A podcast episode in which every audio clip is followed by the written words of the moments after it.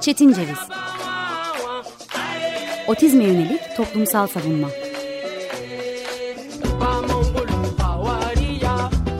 Hazırlayan ve sunan Deniz Yazgan. Merhaba, 95.0 Açık Radyo'dayız. Ben Deniz Yazgan Şenay. Bugün 6 Eylül 2023 Çarşamba gündemin, güncelin, dünyanın, ülkemizin otistikler için, nöroçeşitliler için, engelliler için neler getirdiğini tartıştığımız Çetin Ceviz'de yeniden bir aradayız. Bundan iki hafta önceki programda otistiğin, nöroçeşitlilerin kendini ifade etme biçimleri üzerinden yeni haberler verdiğimiz, güzel haberler verdiğimiz, umut notalarına yeniden sığındığımız ve bu hafta içinde belki de bu alternatif destekleyici iletişim sistemlerini konuşacağımıza söz verdiğimiz bir programdan geçmiştik. Ancak birçok Çetin Ceviz programında birbirini takip eden iki haftada olduğu gibi gündem yine başka bir sorunu, başka bir bakış açısını ve bu bakış açısındaki sorunları tartışmaya gerektirdi. O yüzden normalde konuyu ilk başta söylememe alışkanlığına sahipken bu hafta ilk başta söyleyeceğim ve bu hafta öjeninin ne demek olduğunu tartışacağız. Eylül ayının gelişiyle beraber kulak misafirlerimizin de fark edeceği üzere sesler biraz çatallandı minik minik hastalıklarla merhabalaşmaya başlandı. Ama umarım ki Covid değilimdir. Ne mutlu ki bu çekimi de Açık Radyomuzdan, Açık Radyoya musibet getirmekten uzaklarda çekiyoruz.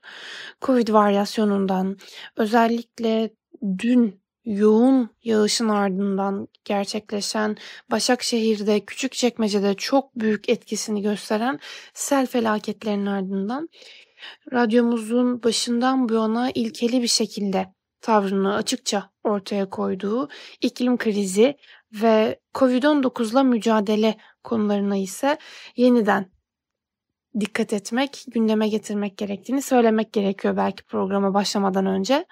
Ve bu bağlamda da özellikle selden etkilenmiş olan kulak misafirlerimizi ve İstanbul'da yaşayan herkese geçmiş olma, geçmiş olsun dileklerimizi sunmamız gerekiyor. Bu hafta neden öjeni nedir diye bir konu seçtik. Öjeni engelli ayrımcılığı yani bizim programımızda dile getirdiğimiz şekliyle sağlamcılık. Engelli sağlamcılığıyla doğduğundan bu yana, engelli olduğundan bu yana yüzleştiği için içselleştirilmiş sağlamcılıkla yani öz ayrımcılıkla mücadele eden, bundan muzdarip olan engelliler için kullandığımız içselleştirilmiş sağlamcılık kavramına ilişkin kısa bir tur yapalım. Bunların ne demek olduğunu açıklayalım istedim. Çünkü bu hafta, daha doğrusu geçtiğimiz haftadan bu yana etkisini gösteren bir paylaşımla karşı karşıyaydık. Engelli bir kadının genetik özellikleri dolayısıyla bu engeli çocuğuna da yansıtmasının e, aslına bakarsak bir istismar türü olduğunu, bunun engellenmesi gerektiğini savunan kişilerle çeşitli münazaralarda, tartışmalarda bulunmuştuk. Ancak bu bağlamda gelinen noktanın engelli ayrımcılığının ta kendisinden daha ileriye gittiği noktalarla karşılaştık. Aslına bakarsak öjeni dediğimiz kavram karşımıza yalnızca yaşam görüşünden sızan minik ayrıntılarla, mikro agresif tavırlarla karşımıza çıkmıyor. O yüzden belki de öjeninin tarihiyle beraber anlamıyla başlamak gerekiyor. Aslına bakarsak engelliliği bir halk sağlığı sorunu olarak ele alan tıbbi modelden çokça kez bahsettik. Yani insanları hasta ve normal olarak ayıran, ayıran dualist bakış açısı dolayısıyla hastalara daha kısıtlayıcı haklar ve insanlık seviyesinde daha düşük bir hiyerarşiye tabi tutan bir bakış açısı. Devamında ise normaller için planlanmış bir sosyal model, normaller için planlanmış bir yaşam biçimini savunduklarını biliyoruz tıbbi modele gönül vermiş olan kişiler. Bu elbette bu kadar net ve sert bir şekilde hayatımıza yansımayabiliyor. kelimelerimizde, kullandığımız kelimelerimizde ama şimdi onlar da diye başlayan cümlelerde yani aslına bakarsak mikro agresif boyutta bulunan ve toplumsal normlar dolayısıyla hayatımıza kazınmış olan bir cinsiyeti daha üstün tutma, bir cinsel yönelimi daha üstün tutma, bir etnik kökeni daha üstün tutma vaziyetlerinde olduğu gibi engelli olup olmamayı üstün tutma meselesinde de farklı şeyleri yaşıyoruz ve bunlar maalesef ki daha az konuştuğumuz konular. Elbette ki diğer konular bu bağlamda bir çözüme ulaştırılmış vaziyette değil. Ancak engelliliğe yönelik ayrımcılığı daha az konuşuyoruz.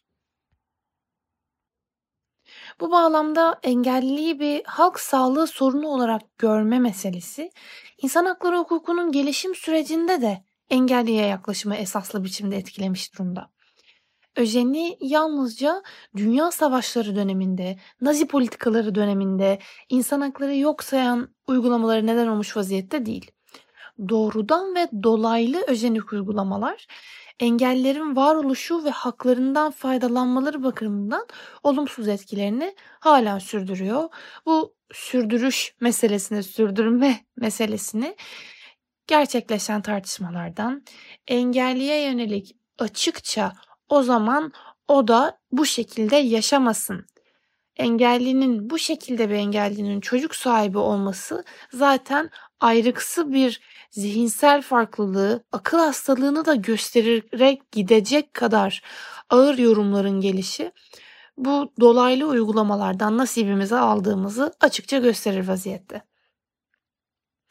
Öjeninin karşımıza çıktığı meselelerden en önemlisi tarihsel olarak da öjenik kürtaj yani bir kişiyi engelli olmasından dolayı bir daha doğrusu bir kadını engelli olmasından dolayı çocuk doğurmaktan men etmek, zorla kürtaj yaptırmak veya direkt olarak üremeye yönelik engelleme çabamsı dolayısıyla zorla kısırlaştırma uygulamalarında bulunmak. Bu konuyla ilgili doktora öğrencisi olduğum değerli Didem Yılmaz hocamın e, mihmandarlığında karşılaştırmalı anayasa yargısı kararları ışığında öjenik kürtaj ve zorla kısırlaştırma uygulamaları isimli e, minik naçizane bir çalışmada bulunmuştum ve bu çalışmadan da bu program dolayısıyla bu program için çok çok e, yararlandım. O yüzden hocama da teşekkür etmek istiyorum. Öjeninin ilk izlerine gelecek olursak eğer bu modern bir uygulama olmaktan çok uzakta. Milattan önce 400'e Platon'a dek sürülebiliyor izleri öjeninin. Selektif üreme kavramını kullanan ve verimli insanın varlığını araştıran Platon'dan günümüze farklı isimler ve uygulamalarla gen iyileştirilmesine ilişkin teşebbüsler dünya tarihinde farklı etkiler uyandırıyor elbette. Ancak genetik iyileştirme siyasal iktidarın kamu gücüyle uyguladığı bir işleme dönüştüğünde ise insanların kategorilere ayrılarak bir hiyerarşiye bağlı tutulduğunu görüyoruz.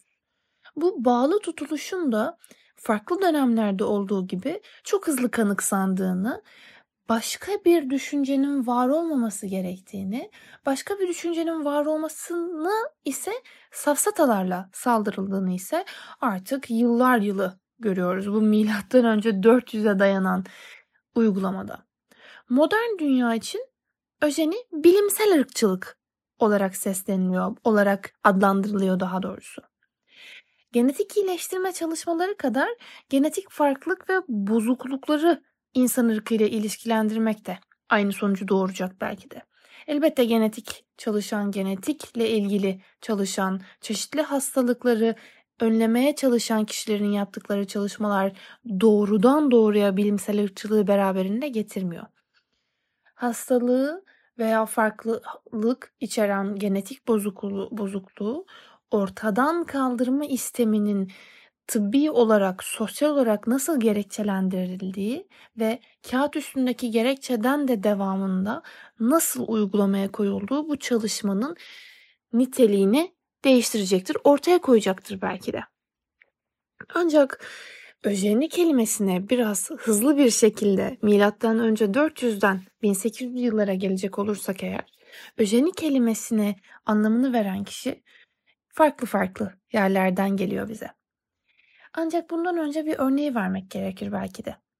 1866 yılında John Langdon Down tarafından tanımlanan Down sendromunun Down tarafından beyaz insanlarla Moğolların üremesi sonucunda ortaya çıktığı iddiasıyla aslına bakarsak artık bir hakaret olarak yoğun büyük bir hakaret olarak kabul ettiğimiz Down sendromlulara Mongol denmesi ortaya çıkıyor.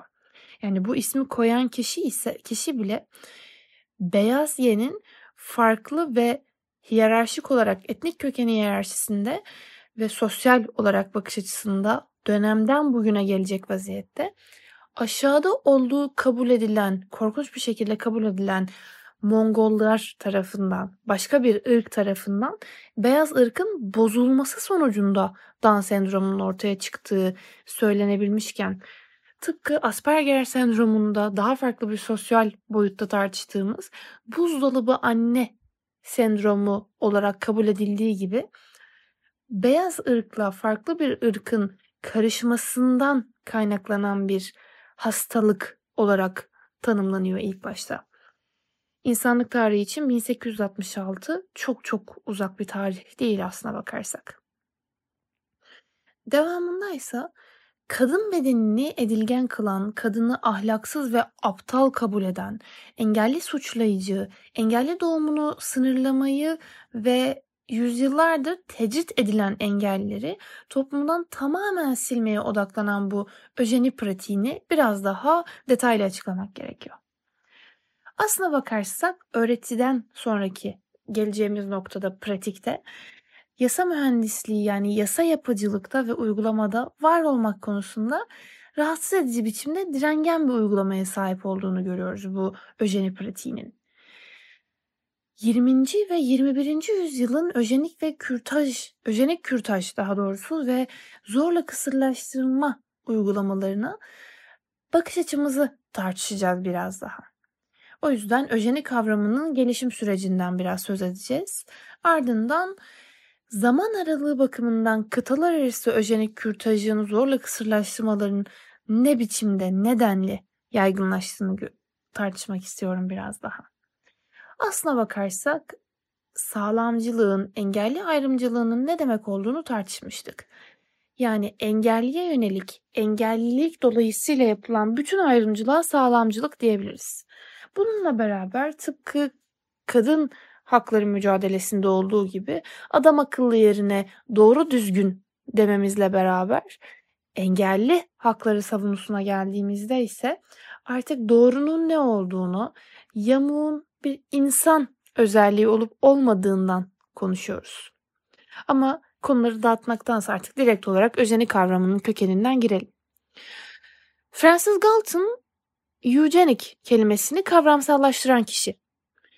Grekçe iyi yetişmek, iyi nesil anlamına gelen bu sözcük insan ırkının hastalık ve marjinalize edilmiş genetik farklılıklardan uzaklaştırmayı amaçlamaya yönelik olarak da kavramlaştırılmış. 19. yüzyılın sonu ile beraber özellikle kıta Avrupa'sında büyük bir yaygı e, yaygın bir şekilde uy- uygulanan, büyük bir yankı uyandıran öjenik teorilerin uygulama döneminin başladığını görüyoruz. Bu bağlamda belki belirtmek gerekir. Öjenik uygulamalar dünyada yalnızca kürtaj ve zorla kısırlaştırma pratikleri olarak yansımıyor. Bununla beraber daha farklı politikalar geliştirmek, belki engelliliği de yok etme isteminin öjeniyi barındırdığını söylemek gerekiyor. Ha tabii şu örneği de vermek gerekir.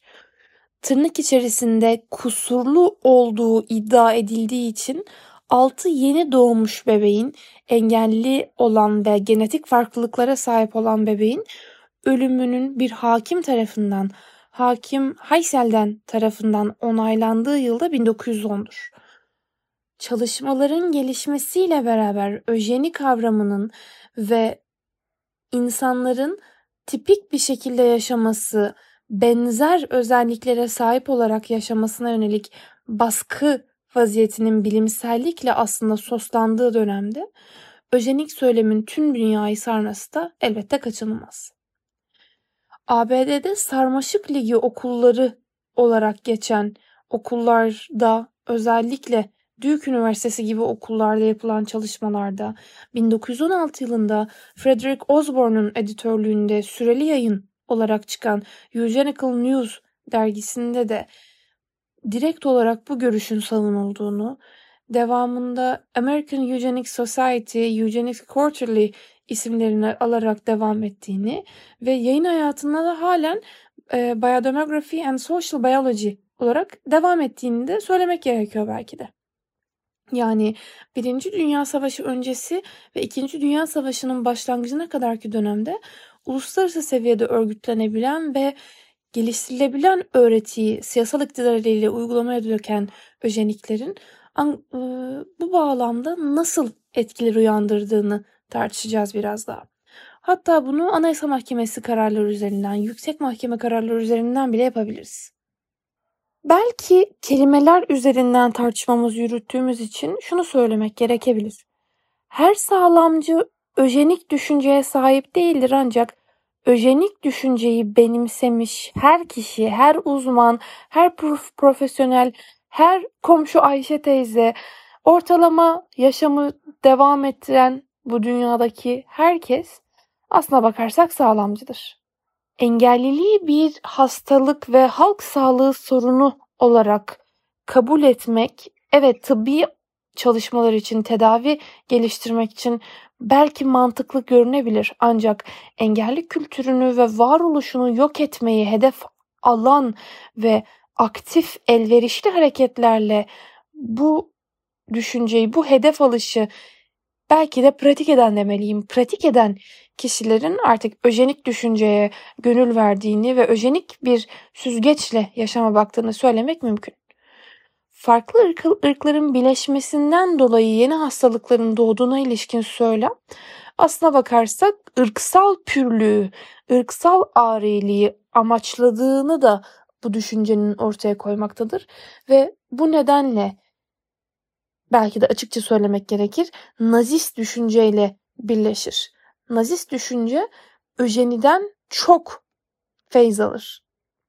Nazi rejiminin zaten insanı ayrıştırışına ilişkin en çarpıcı örneklerinden biri de Lebenswürdiges kategorisidir. Değersiz hayatlar anlamına gelir bu kelime ve ari olmayan herkesi insanlıktan çıkararak yaşamın aşağı bir formu olarak tanımlar. Bu nedenle Öjeni'nin nazist politikalarla birleştiğinden dem vururuz bizler.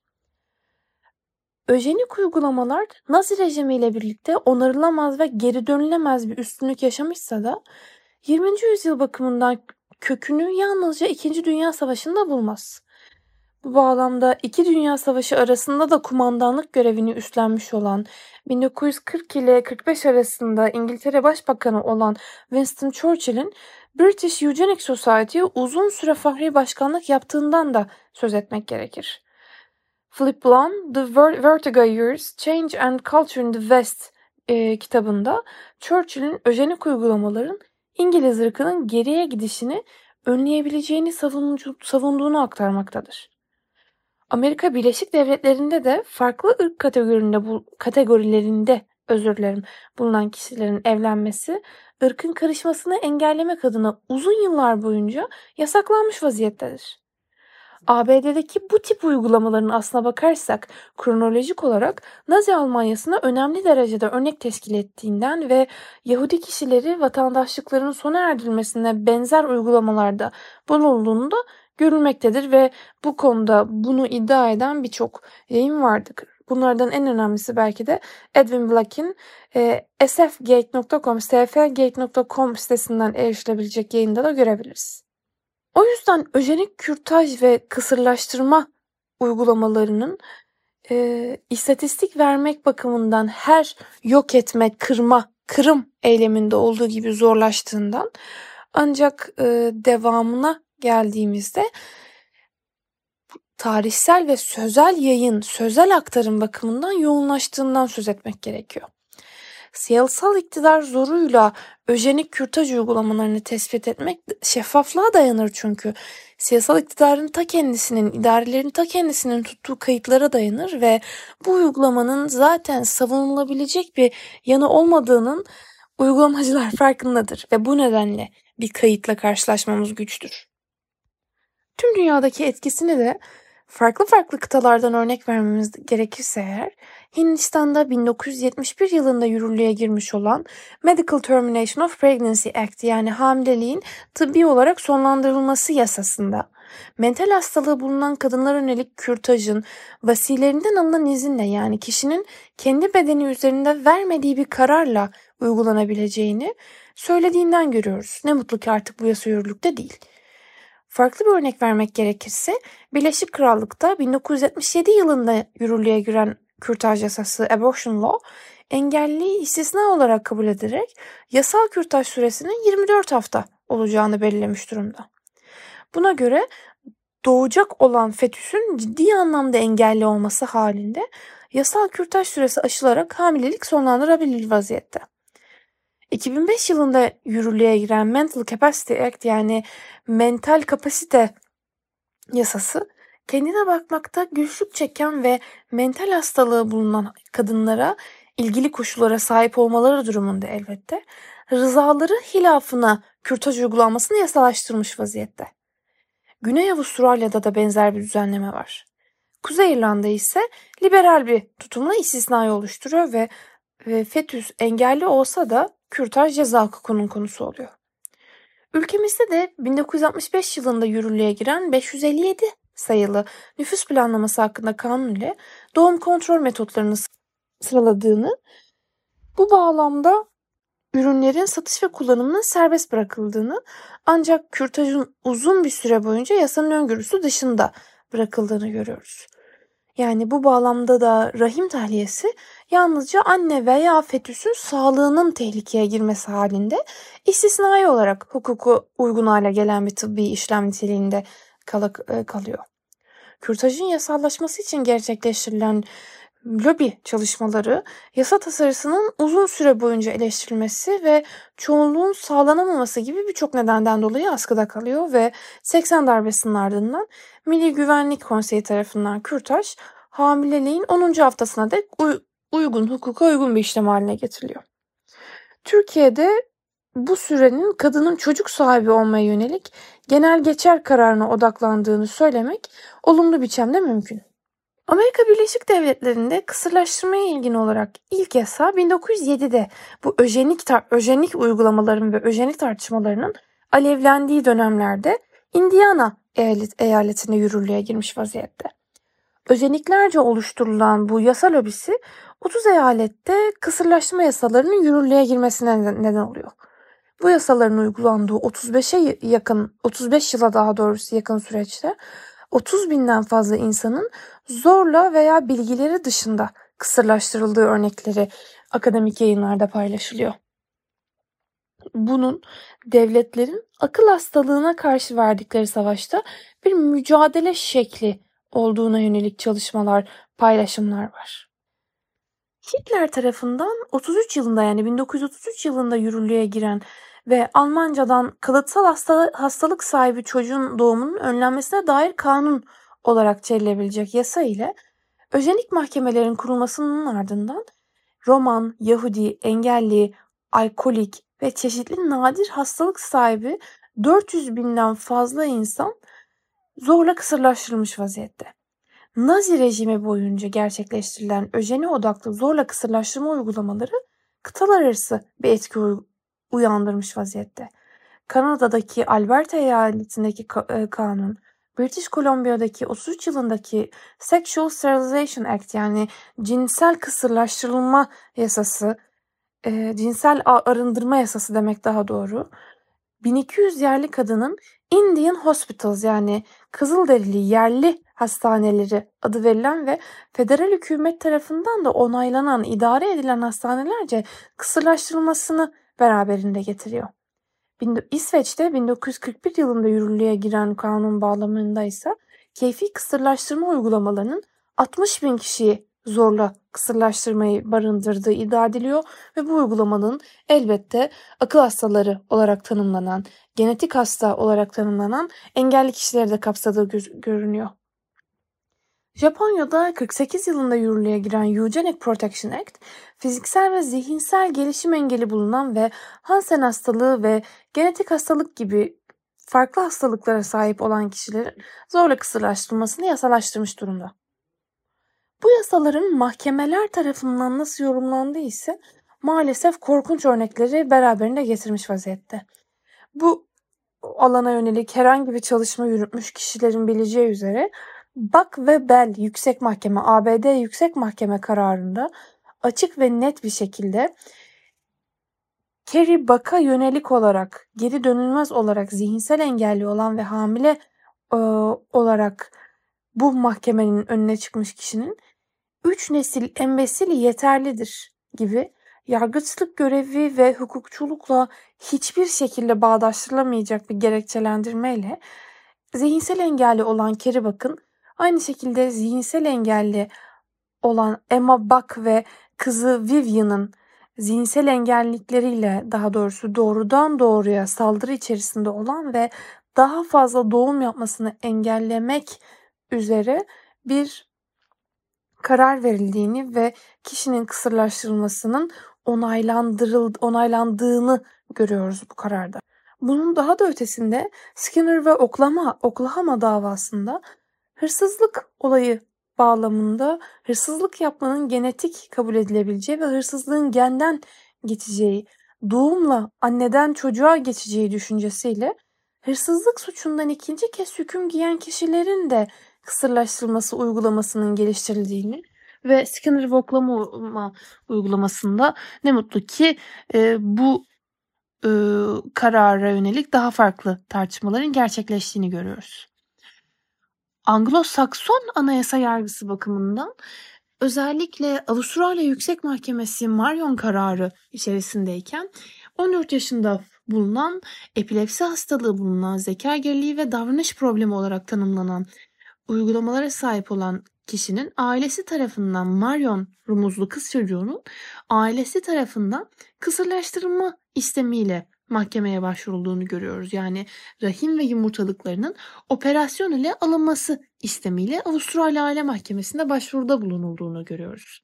Buna neden olarak oldukça cinsiyetçi bir şekilde adet dönemlerinde, menstruasyon dönemlerinde yaşadığı mod değişiklikleri Dolayısıyla bu istemin haklı olduğunu savunulduğunu görüyoruz ve ne mutlu ki yüksek mahkeme ebeveynin hakları ve yetkilerinin kısırlaştırma gibi kişiye sıkı suretle bağlı bulunan bir hakka genişletilemeyeceğine karar verdiğini görüyoruz. Asya kıtası bakımından suçta Sravistava ve Chandigarh Administration kararının bu bağlamda önemli bir karar olduğundan söz etmek gerekiyor.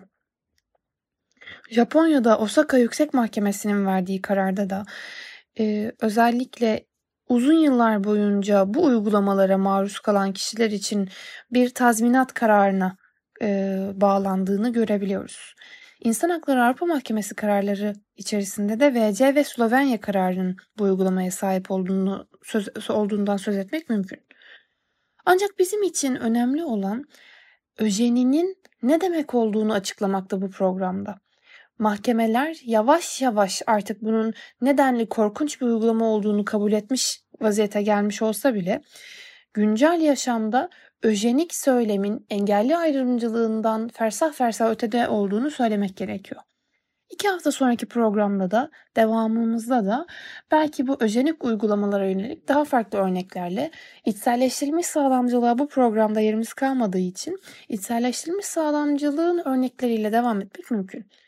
Programa yönelik eleştiri ve katkılarınızı cetincevizpodcast.gmail.com adresinden bizlere sunabilirsiniz. İki hafta sonra görüşmek üzere, hoşçakalın.